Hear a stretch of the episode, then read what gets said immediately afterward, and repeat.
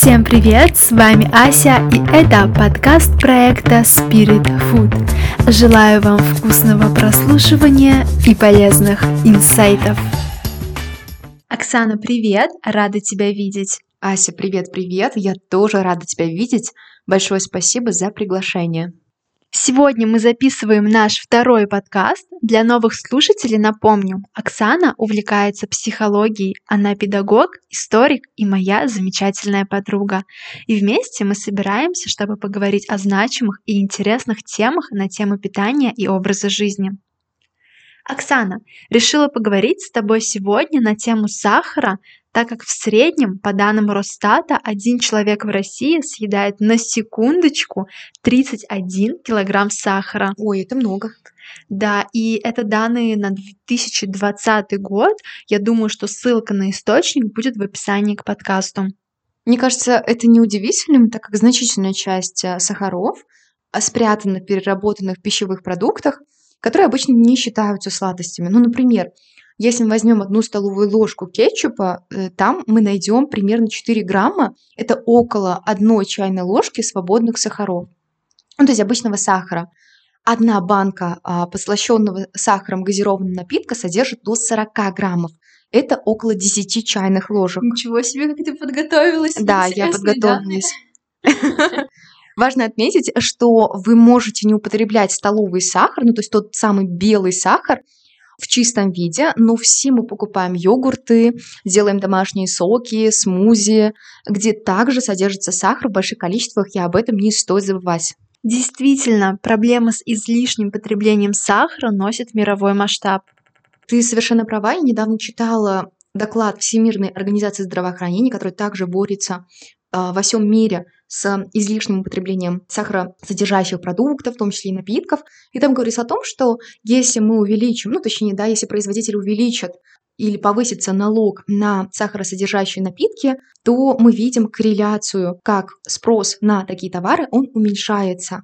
Угу, очень интересно, кстати. Все это из-за того, что цена будет расти, и людям просто выгоднее покупать яблоки, фрукты, нежели такие же соки, например, яблочные. Да, совершенно верно. Ася, когда я узнала про разные виды сахара, я была сильно удивлена их разнообразию в природе и а, в магазинах. Помоги мне и нашим слушателям понять, чем они все отличаются друг от друга. Вообще, какие они бывают, есть среди них самый полезный сахар. На самом-то деле ты не одна такая, я тоже раньше путала все эти сахара, и сейчас объясню, что к чему. В основе практически всех сахаров, которые мы употребляем с пищей и которые имеют значение для нашего здоровья, лежат всего три кирпичика. Это простые сахара, которые вам знакомы – глюкоза, фруктоза и галактоза. Глюкоза также имеет название виноградный сахар или декстроза. А почему виноградный? Насколько мне известно, глюкоза содержится и в других фруктах, ты права, глюкоза действительно содержится практически во всех фруктах и ягодах, просто в винограде ее больше всех. Что касается фруктозы, то она содержится во фруктах, но еще больше ее в меде, в ягодах уже чуточку поменьше. Третье название, и на мой взгляд прям очень красивое, это галактоза. Действительно красивое. Слово означает молочный сахар, и оно произошло от древнегреческого слова «галактос», что в переводе означает «молоко». Мой любимый древнегреческий язык. Но я впервые слышу, а, знаю только, что есть лактоза. Это одно и то же или нет? Смотри, получается галактоза, точнее даже галактозу мы получаем в виде лактозы. И само слово лактоза происходит от латинского и тоже означает молоко. Ась, а почему два разных сахара называются одинаково молочным и одновременно имеют разные названия? Как это возможно? Все сахара, о которых мы говорили выше, относятся к простым. И чтобы ответить на твой вопрос, нужно перейти к более сложным сахарам, которые состоят уже из двух кирпичиков и называются дисахаридами. Частица D означает два. Ась, ты очень понятно объясняешь. Спасибо, я готовлюсь. И получается, что лактоза – это дисахарид, который состоит из галактозы и глюкозы. Но на вкус а, лактоза, она не сладкая, поэтому молоко тоже не сладкое. Хотя в каждом его стакане примерно 2 ложки сахара, представляешь? Не могу представить. Ну, то есть мы выпиваем стакан молока, а там примерно 8-10 грамм сахара. То есть это одна столовая ложка почти, да? Э, я бы сказала, ну да, наверное, одна столовая, либо вот две ложечки. Две чайные ложки. Две чайные, да.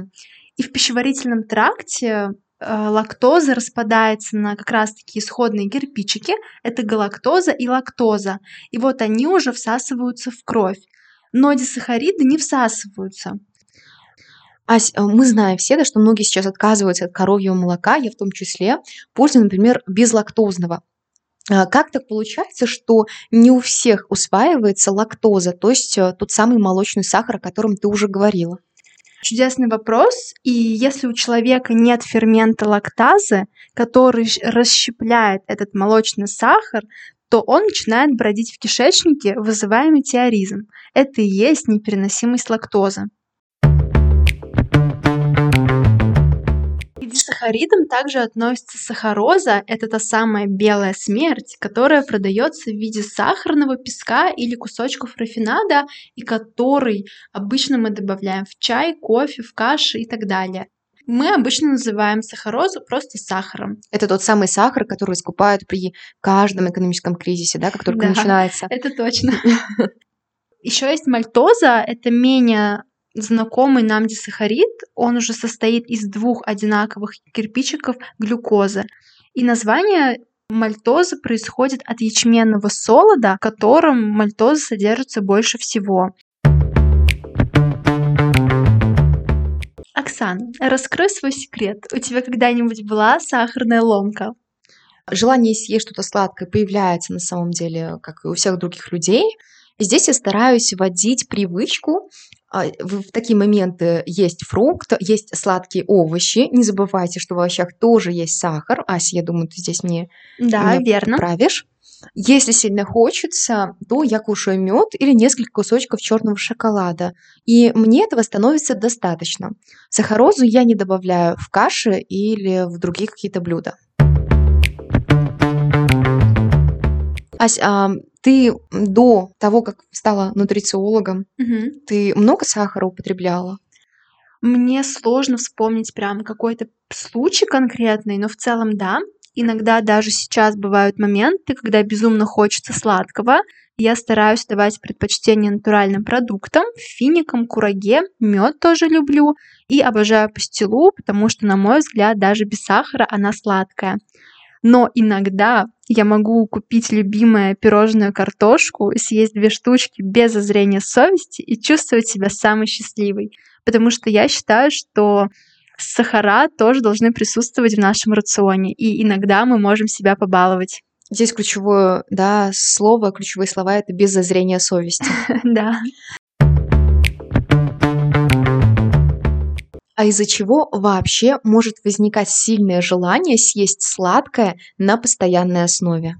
Самая главная причина, на мой взгляд, это неполноценное питание, когда организму просто не хватает калорий, белков, жиров, витаминов и микроэлементов.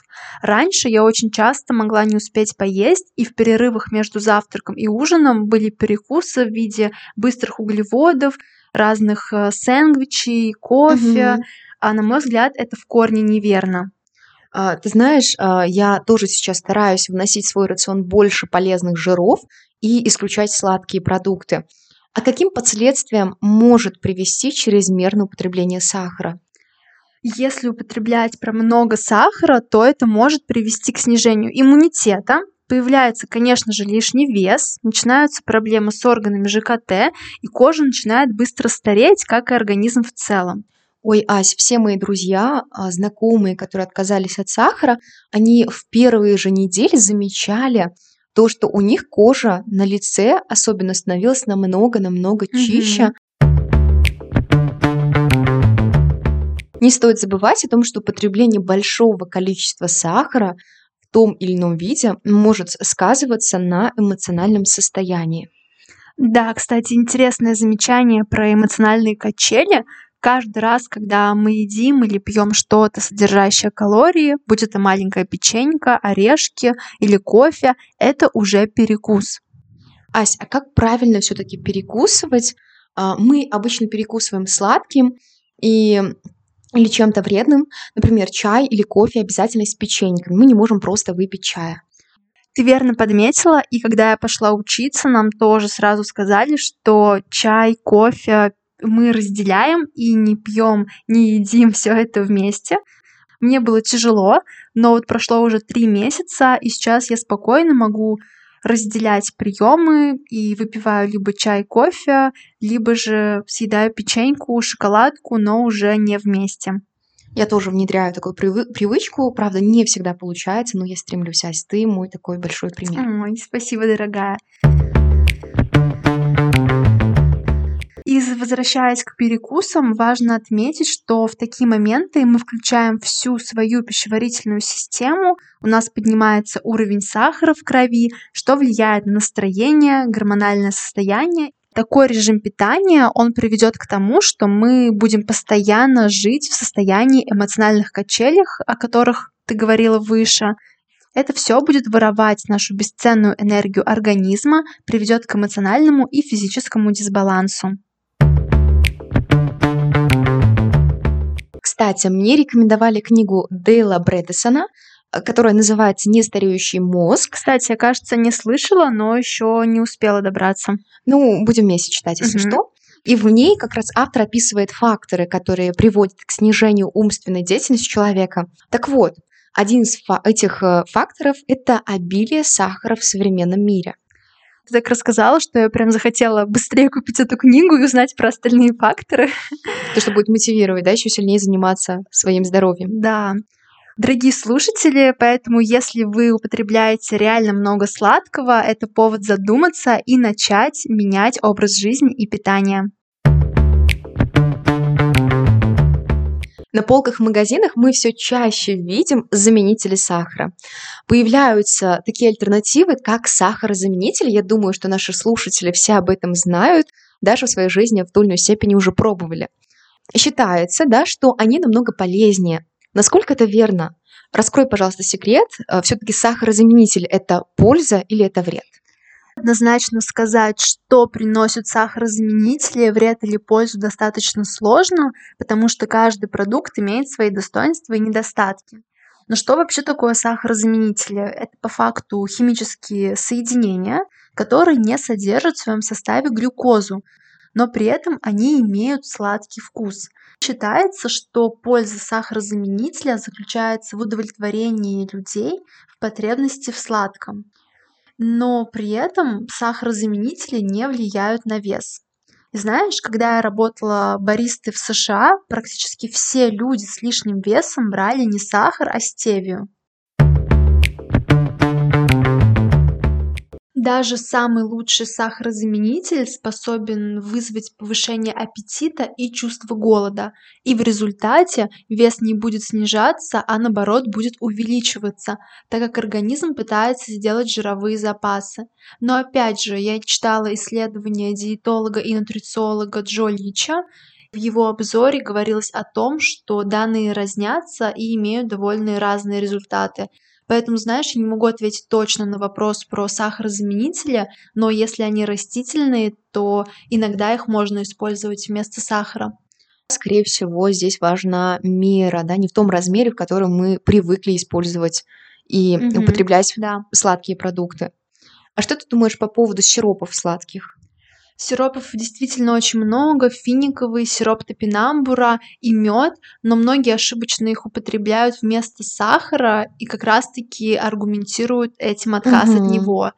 Если мы рассмотрим состав и диетические свойства таких сиропов, то мы увидим, что они не станут полноценной заменой сахару. Зачастую они имеют даже более высокий гликемический индекс. Гликемический индекс поднимает инсулин и способствует набору веса, так как такие сиропы более калорийны и содержат много углеводов. Получается, что и сахарозаменители, и сладкие сиропы, они не так полезны, как мы приняли.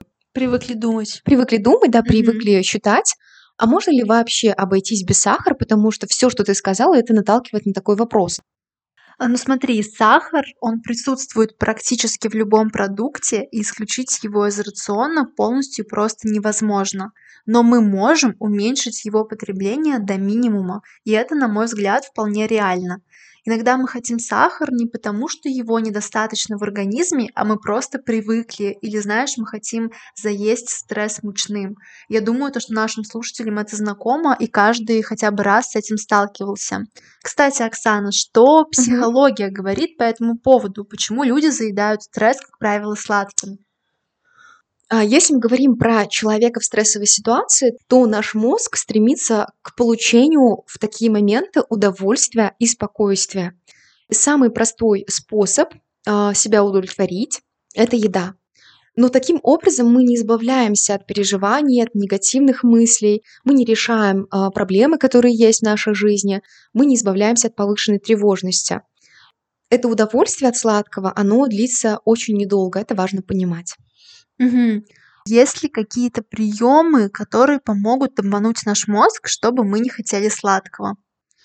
Я бы сказала, что нужно понимать, да, истинные причины тяги к сладкому. Есть такое упражнение, а, наши слушатели, да, тоже могут это сделать. В следующий раз, когда захотите съесть что-нибудь сладкое особенно, спросите себя, какие сейчас чувства и эмоции я испытываю. Я ем кусок торта, потому что он приносит мне удовольствие, я наслаждаюсь самим вкусом, или я очень расстроена или расстроен после разговора, например, с близким, и мне срочно нужно заесть свою грусть и тревогу. Это про разные причины. Мы можем есть, чтобы утолить голод, это наша физиологическая потребность, здесь все хорошо или заедать негативные чувства, мысли, подменяя одну потребность другой. Например, потребность в близости, подменяя потребностью да, физиологической. Угу. В следующий раз, когда захочется что-то сладенькое, вредненькое, нужно подумать, почему именно сейчас я хочу это съесть. Да, спросить себя. Я бы еще добавила про свой опыт. Я иногда белю... белю... Белишь стены? Да. А, я иногда беру, например, пирожное, то же самое картошку, и просто разделяю на половинки и угощаю кого-то из близких, чтобы не съедать целую. Также я советую добавлять что-то сладкое, если вам прям очень хочется, в основной прием пищи, например, в обед, потому что так вы меньше съедите того самого сладкого, но в то же время вы удовлетворите свою потребность в нем. Ася, я помню, что ты мне рассказывала о том, что отказывалась на некоторое время полностью от сахара. Расскажи про твой опыт. Да, такой эксперимент у меня был два года назад, и тогда я отказывалась от покупных сладостей на месяц с копейками. И помню, как в один день мне прям жутко захотелось сникерса. Я весь день ходила и думала, купить, не купить, съесть, не есть. Мучилась сомнениями. Да. В итоге я купила, э, мини-версию батончика, откусила и почувствовала резкий привкус чего-то химического, ненатурального угу. и жутко сладкого. Батончик я не доела, и в целом сейчас я не ем сникерсы, баунти, киткаты и покупные конфеты, хотя два года назад я безумно их обожала. Заметила ли ты еще какие-то изменения? Да, вкусовые рецепторы стали чувствовать пищу по-другому, вкус стал более насыщенным, плюс кожа реально стала лучше, появилось больше энергии, и мне вообще не хотелось есть сладкого, и пропали вот эти те самые эмоциональные качели. Угу. Поэтому я прям была довольна результатами эксперимента. То есть ты планируешь, да, устраивать такие эксперименты? Ну, я имею в виду, да, понятное дело, что mm-hmm. ты сейчас не употребляешь сахар в таком количестве, но вот полностью исключу, исключить даже там, например, мед, да, планируешь ли ты такой эксперимент? Да, я думаю устроить такой эксперимент в середине июня. Единственное, я не уверена про мед, и когда я говорю про такой эксперимент, uh-huh. я говорю про исключение как раз-таки добавочного сахара и про разные покупные сладости. Вот. Но я думаю, что будет здорово действительно устроить такой эксперимент и делиться новостями и процессом в своем телеграм-канале. Если кому-то интересно, ссылка будет в описании к подкасту. Будем следить за твоими результатами. Будет здорово, если желающие вместе со мной откажутся от сахара на месяц.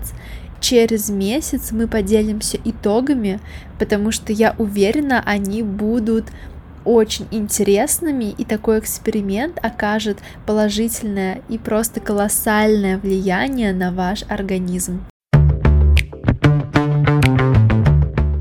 Ася, я предлагаю выделить некие шаги, которые помогут нашим слушателям уменьшить потребление сахара в повседневной жизни, уже начиная с сегодняшнего дня. Отличная идея. У меня даже есть топ-3 рекомендации, с которых я начинаю при работе со своими сладкоежками. Первое – это нужно пить достаточно воды, высыпаться и полноценно отдыхать, а также двигаться, гулять, танцевать или заниматься спортом. Есть ли какие-то вообще секреты в питании, которые снизят потребность в сладком? Можно включить в рацион больше растительного и животного белка и ценных жиров. То есть это орехи, авокадо, да, которые мы так с тобой любим, Мгм. а, масла, например, льняное, кунжутное. Все верно, плюс я бы рекомендовала добавить больше овощей. Получился очень насыщенный, интересный разговор, на мой взгляд. Буду следить за твоими результатами в телеграм-канале. Обязательно делись. А, До встречи, Ась, в следующем подкасте. Да, до встречи в новом выпуске. Так, Оксан, ну что мы записали? Пойдем по тортику. Шутка, все срочно пить свежевыжатый сок и подписывайтесь в телеграм-канал, чтобы вместе начинать отказ от сахара.